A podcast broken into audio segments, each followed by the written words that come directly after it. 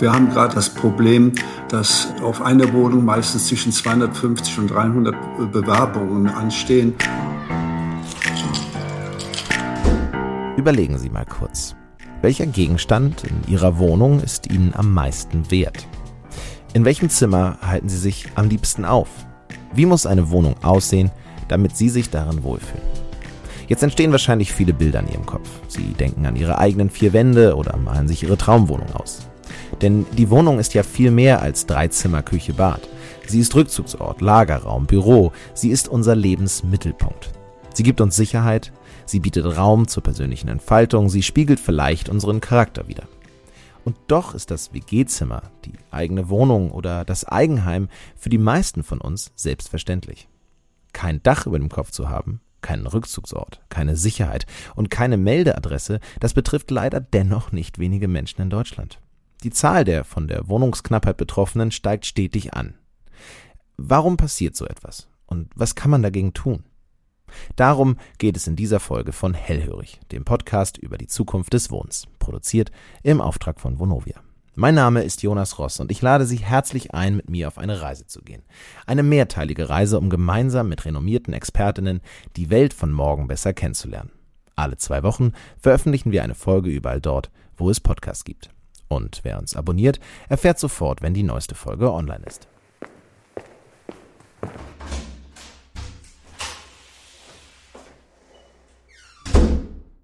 Wir reden, lesen und hören heute immer öfter von Wohnungsknappheit. Doch was steckt hinter dem Begriff? Wohnungsknappheit beschreibt ganz einfach den Mangel an verfügbarem Wohnraum, weil Angebot und Nachfrage nicht mehr zusammenpassen. Das kann immer wieder auftreten, auf dem Land oder in der Stadt, bei Einfamilienhäusern oder Singlewohnungen. Problematisch wird der Mangel, wenn es um niedrigpreisige Wohnungen geht und die Knappheit flächendeckend auftritt. Denn dann können Betroffene in schwierige Lagen kommen. Das kann die Studentin, der Geringverdiener oder die vierköpfige Familie sein, die alle mehr Platz brauchen, aber eben keine geeignete Wohnung finden. Die Wohnungsknappheit ist also ein gesamtgesellschaftliches Problem und das vor allem in den Großstädten. Dort gibt es die meisten Arbeitsplätze, dort befinden sich die Universitäten und dort pulsiert das Leben. Die Landflucht ist in vielen Regionen in Deutschland seit Jahren zu beobachten. Dazu kommen die Zuzüge aus dem Ausland. Und schon gibt es in den Städten zu wenig bezahlbaren Wohnraum. Je nach Studie fehlen zwischen einer halben und mehreren Millionen Wohnungen in Deutschland. Wohnungsunternehmen würden gerne mehr bauen. Doch bis die Anträge genehmigt werden, vergehen schon einmal mehrere Jahre. Zu viel Zeit also, um schnell auf die Problematik zu reagieren. Es geht außerdem darum, Wohnungen im niedrigpreisigen Segment zu bauen, denn vor allem dort klafft die Angebotslücke. Bezahlbaren Wohnraum zu schaffen, dürfte eine der dringendsten und schwierigsten Aufgaben der neuen Bundesregierung sein. Im Jahr zweitausendzwanzig wurden dreihunderttausend neue Wohnungen gebaut. So viele wie seit zwanzig Jahren nicht mehr. Allerdings blieben die Fertigstellungen weiter unter der Zielvorgabe von dreihundertfünfundsiebzigtausend neuen Wohnungen pro Jahr. Dazu kommen fast achthunderttausend genehmigte, aber nicht fertiggestellte Wohnungen, etwa weil Handwerks- und Baufirmen überlastet sind. Und dieser Bauüberhang steigt ebenfalls. Das sind sehr kurz zusammengefasst die Hintergründe der Wohnungsknappheit. Doch was bedeutet sie für die Menschen, die direkt davon betroffen sind? Das erzählt uns gleich unser Gast, der Sozialarbeiter Hartmut Powaska vom Johannesbund. Doch vorher gibt es ein paar Fakten zur Wohnungsknappheit in Deutschland. Zwar bezahlt der Staat Menschen mit Sozialanspruch im Rahmen der Sozialhilfe von Hartz vier oder der Grundsicherung die Kosten für Miete und Heizung, allerdings nur für angemessen große Wohnungen und in angemessener Höhe. Und geeigneten Wohnraum zu finden, wird immer schwieriger. Auch weil jedes Jahr mehr geförderte Wohnungen aus der Sozialbindung fallen, als neue in die Bindung kommen. Betroffen von der Wohnungsproblematik sind deshalb vor allem Geringverdienende, Alleinerziehende oder Menschen mit Migrationshintergrund. Sie alle haben es aus unterschiedlichen Gründen schwer auf dem Wohnungsmarkt. Viele Initiativen, Vereine, Verbände oder Organisationen sind zum Glück sehr aktiv in Deutschland und unterstützen von der Wohnungsnot Betroffene. Zu ihnen gehört auch Hartmut Powaska. Er arbeitet beim Johannesbund in Bonn und in Köln, einer Einrichtung, die Wohnraum für notgeratene Menschen zur Verfügung stellt. Und zwar, indem der Johannesbund selbst Wohnungen anmietet, unter anderem auch bei Vonovia. Vielen Dank, dass Sie bei uns sind, Herr Powaska. Herzlich willkommen. Danke auch. Lassen Sie uns doch direkt einsteigen. Eine Wohnung zu haben. Warum ist das in Deutschland keine Selbstverständlichkeit? Es ist deshalb keine Selbstverständlichkeit, weil einmal zu wenig Wohnungen auf dem deutschen Markt sind. Besonders hiervon betroffen sind dann die äh, doch sehr starken Einzugsgebiete oder zentralen Einzugsgebiete hier in den Großstädten, von denen ich auch nur sprechen kann, die da, da ich vor Ort oft bei den, bei den Vermarkt- oder bei den Marktern auch sitze und auch das mitbekomme. Es betrifft ja nicht nur, dass es, dass es die Wohnungslosen betrifft, die, also für die ich da tätig bin. Ich erlebe es ja auch ähm, durch ähm, die Stadt Köln, durch die Studenten, die auch hier kaum die Möglichkeit haben, oft kleinere Wohnungen anzumieten. Da sind ja auch Personen unterwegs, um denen zu helfen. Weiter natürlich auch Großfamilien. Wir haben ja auch zur letzten Zeit auch sehr viele Flüchtlinge, die hier in Deutschland reingekommen sind. Das heißt, hier spreche ich natürlich auch von Familien mit Kindern, die also hier kaum die Möglichkeit haben, aufgrund den, wo der Wohnraum noch nicht vorhanden ist, überhaupt ähm, da etwas äh, in diesem Bereich, in, den, in, sagen wir, in dieser zentralen, äh, hier wie in Köln, äh, Wohnraum zu bekommen. Etwas einfacher wird es vielleicht in den Randgebieten oder wenn, wenn das in das ländliche, in den ländlichen Bereich reingeht. Aber hier sind die Nachteile natürlich für diese Menschen da, dass sie einmal nicht die Möglichkeit haben, äh, den kurzen Weg zur Arbeit oder auch ähm, Einkaufsmöglichkeiten et cetera. Aber wie gesagt, das Hauptproblem sehe ich hier für alle Personen oder Grupp- Gruppierungen, die wir hier in Deutschland haben, dass einfach zu wenig Wohnraum hier in Deutschland zur Verfügung steht, in den Städten wie auch in den kleinen Gemeinden. Vielleicht erzählen Sie mal ein wenig von Ihrer Arbeit. Sie sind ja, glaube ich, jetzt auch gerade vor Ort. Mit welchen Menschen haben Sie zu tun? In Köln haben wir Festwohnen, dreihundert Menschen vor Ort. Das heißt, das sind Menschen in dem Alter zwischen achtzehn und achtzig Jahre. Äh, diese Menschen werden hier rund um die Uhr betreut. Dann haben wir jeden Morgen zwischen neun und äh, elf Uhr eine Ärztin hier von der Stadt Köln. Das heißt, wenn hier äh, welche Dinge abgeklärt werden müssen, dann ist die auch die Ansprechpartner für diese Klienten hier vor Ort. Ja, und wir sind hier ein reines Männerhaus. Das Gleiche haben wir in Bonn. Da haben wir ein Frauenhaus, Frauen auch zum Teil mit Kindern. Und da, die werden ähnlich betreut wie hier auch. Und wie sieht denn konkret Ihr Hilfeangebot aus? Also Sie sprachen jetzt ja gerade schon von Ihrem Alltag. Vielleicht haben Sie da ja ein Beispiel parat. Die Hilfe, die, die ist abhängig einmal vom Alter. Das heißt also, wir haben also hier zum Teil auch die, die älteren Menschen. Dann haben wir hier Jugendliche, das heißt also doch in dem Alter zwischen ab achtzehn Hochlage in eine Beschäftigung. Da versucht man natürlich jeglichen Hilfebedarf einmal zu geben, dass sie wieder in dieses normale Leben einsteigen können. Heißt also, denen wird jede Hilfe zugestanden, bezogen eben auf Begleitung, Ämter et cetera, neue Beschäftigungen oder auch zum Teil auch das, was ich ja, dass meine Tätigkeit, die ich vor sechseinhalb Jahren übernommen habe, draußen freien Wohnraum zu bekommen, wo diese Menschen dann auch in ihre Privatsphäre wieder einsteigen können. Die ja auch wichtig ist, wenn man heute diese Adresse angibt, zum Beispiel hier in die Annostraße, die ja in Köln sehr bekannt ist, dann wissen die Menschen auch schon, wo die Bewerbung herkommt. Und dann ist es für denjenigen, der sich um eine Arbeit äh, bewirbt, natürlich sehr schwer. Ja, klar. Jetzt greift Ihr Hilfeangebot ja quasi dann, wenn es die Hilfe schon braucht. Was müsste denn aus Ihrer Sicht passieren, damit Ihre Hilfe vielleicht gar nicht mehr nötig wäre? Oh, da müsste erstmal, glaube ich, bei uns weniger passieren, denn wir tun alles für diese Menschen, die hier vor Ort sind. Ja, ich glaube, glaub das, Haupt, das Hauptproblem liegt also eher, glaube ich, mehr bei den Ämtern selber.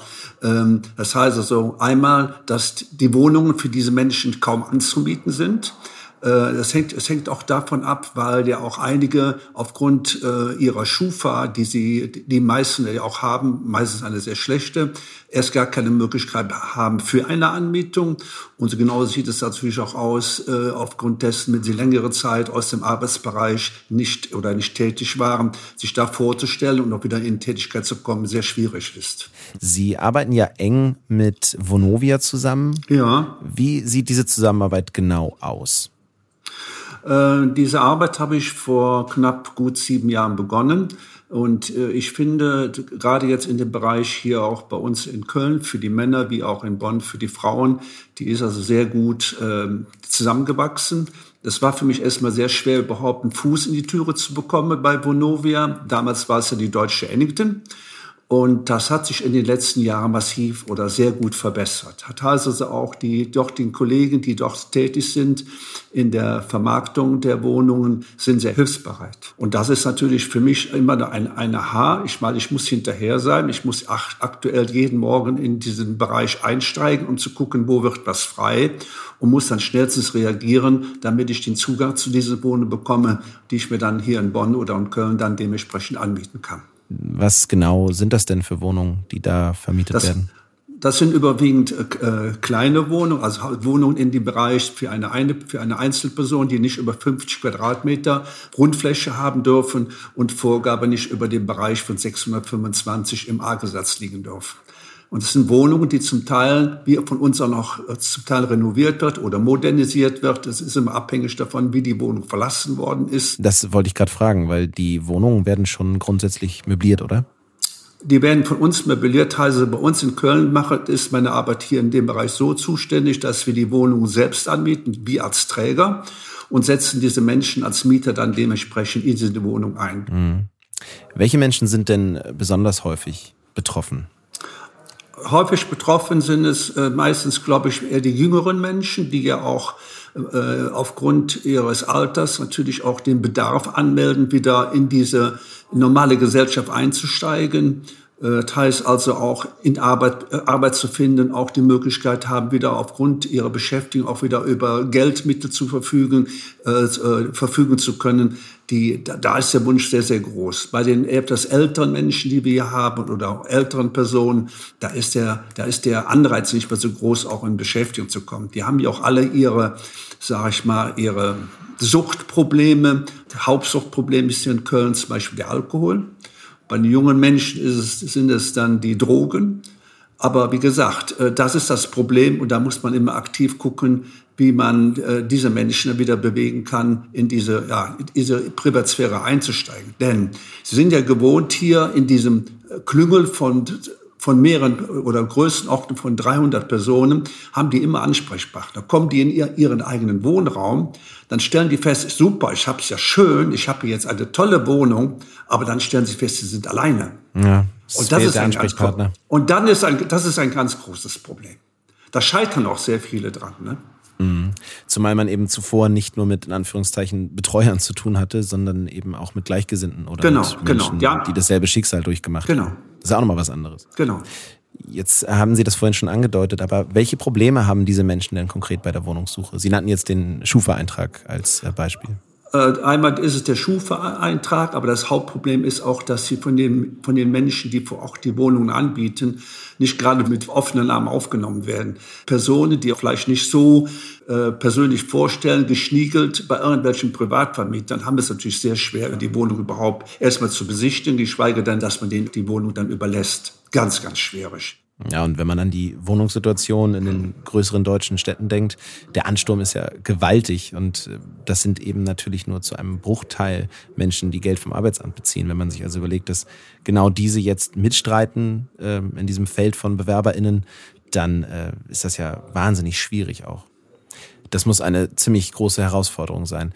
Was wünschen Sie sich für die Menschen, mit denen Sie zusammenarbeiten? Was muss passieren, damit das Recht auf Wohnen nicht nur auf dem Papier steht, sondern eben auch Realität ist?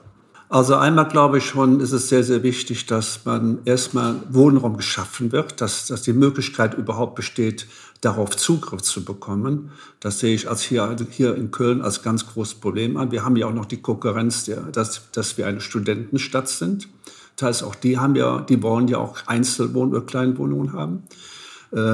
Ich, ich kenne hier zwei Mitarbeiter, die für die Uni Köln zuständig sind, die auch da unterwegs sind, schon seit einigen Jahren, weil es auch für die schwierig geworden ist, Wohnraum für Studenten hier in Köln anzumieten und dass die auch Wohnungen bekommen. Und so ähnlich ist es also bei mir. Welche Rolle spielt denn vielleicht auch die Nachbarschaft dabei oder sagen wir das soziale Umfeld?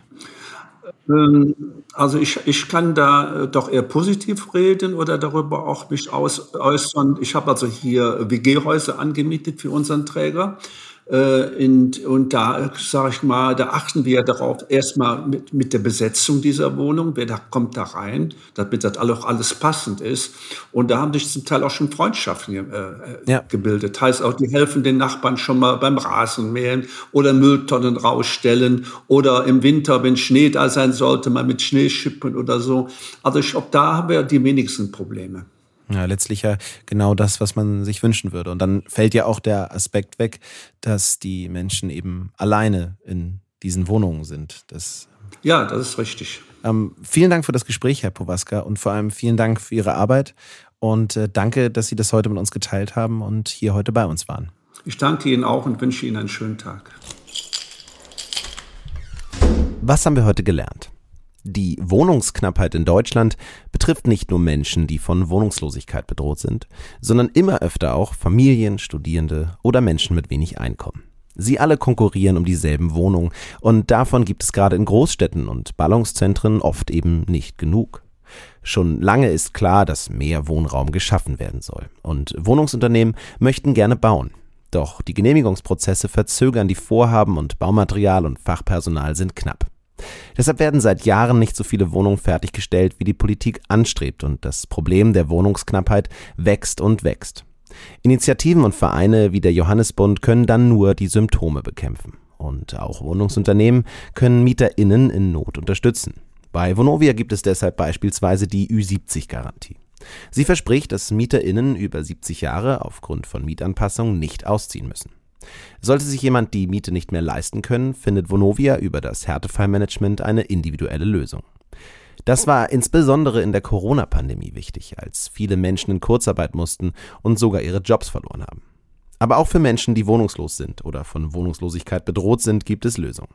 Ob im Rahmen von Initiativen und Projekten wie Housing First oder Endlich ein Zuhause, die Vonovia unterstützt. Oder indem wohnungslosen Menschen Wohnraum direkt zur Verfügung gestellt wird. Hartmut Powaska zeigt, dass die Zusammenarbeit mit Sozialträgern wie dem Johannesbund eine Perspektive für Menschen schafft, die auf dem freien Markt nur schwer eine Wohnung finden.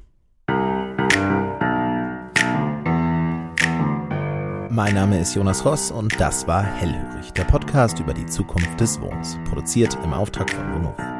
Was Vonovia heute schon für den Menschen, die von der Wohnungsknappheit betroffen sind, tut, sehen Sie unter w w w punkt wohnen mit blick auf die zukunft punkt d e. Die U R L finden Sie auch in den Shownotes dieser Sendung. Ich würde mich freuen, wenn Sie auch in den kommenden Folgen wieder einschalten und unsere Reise durch die Zukunft des Wohnens mit uns fortsetzen. Schalten Sie wieder ein. Wenn Sie keine Podcast-Folge verpassen wollen, dann können Sie Hellhörig auch abonnieren. Und zwar überall, wo es Podcasts gibt. Tschüss, bis zum nächsten Mal. Dieser Podcast ist eine Produktion von ZEIT Studio im Auftrag von Vonovia, realisiert von der Tempus Corporate GmbH.